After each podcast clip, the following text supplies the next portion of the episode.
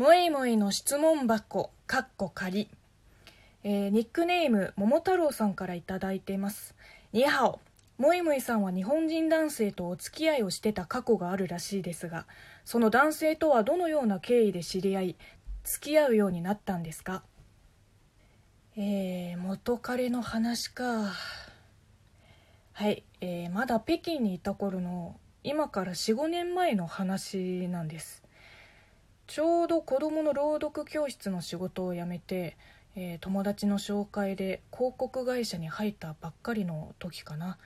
その時は日本語をもっとちゃんと勉強して仕事にしたいなと思い始めて、それで日本語会話教室に通い始めた。金の余裕は全然なかったけど、うん、たくさん会話の練習したいからって言ったらちょっとそっけなく聞こえるかもしれないけど、まあ、とにかく日本人の方と日本語の会話がしたくて、食事会とか飲み会とかあの結構積極的に行きました。でそんな時に仲のいい先生に、えー、今度近場で日中交流会っていう食事を開くから日本人留学生や駐在員の方もいっぱい呼んだんで来ませんかって誘われて行きました。そこで元彼と出会ったのです。えっとうん日本人と中国人がふたりずつのよにんテーブルで、まあ、食べながらおしゃべりをして、大体はね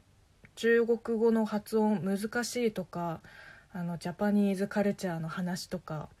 え私はアニオタだったんで話題をサブカル方向に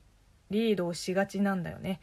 で最初は同じテーブルじゃなかったの、元彼と。あの彼がこっちに来てほんの少しだけ会話をした。多分エヴァの話をした気がするけどうる覚えなんだよね。えー、向こうがねあのよっつぐらい年下の留学生だった。えっと留学に来てまだ、えっと、にかげつも経っててないっていうから中国語はまだそんなに喋れなかった、えー、そこで ウィーチャット の連絡先を交換してその日は終わりました。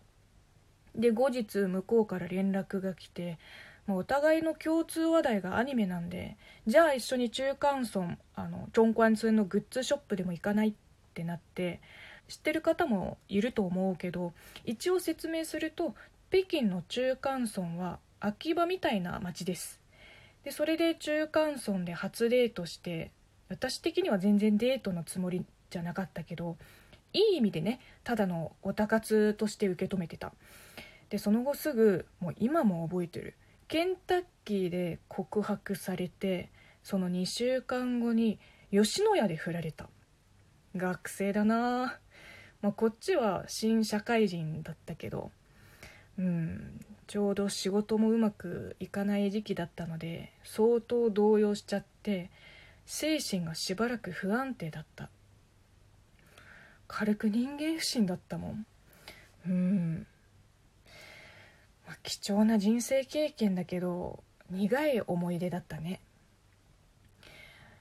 でもきっとそれがあったから私は過去と決別する決心がついたと思いますね。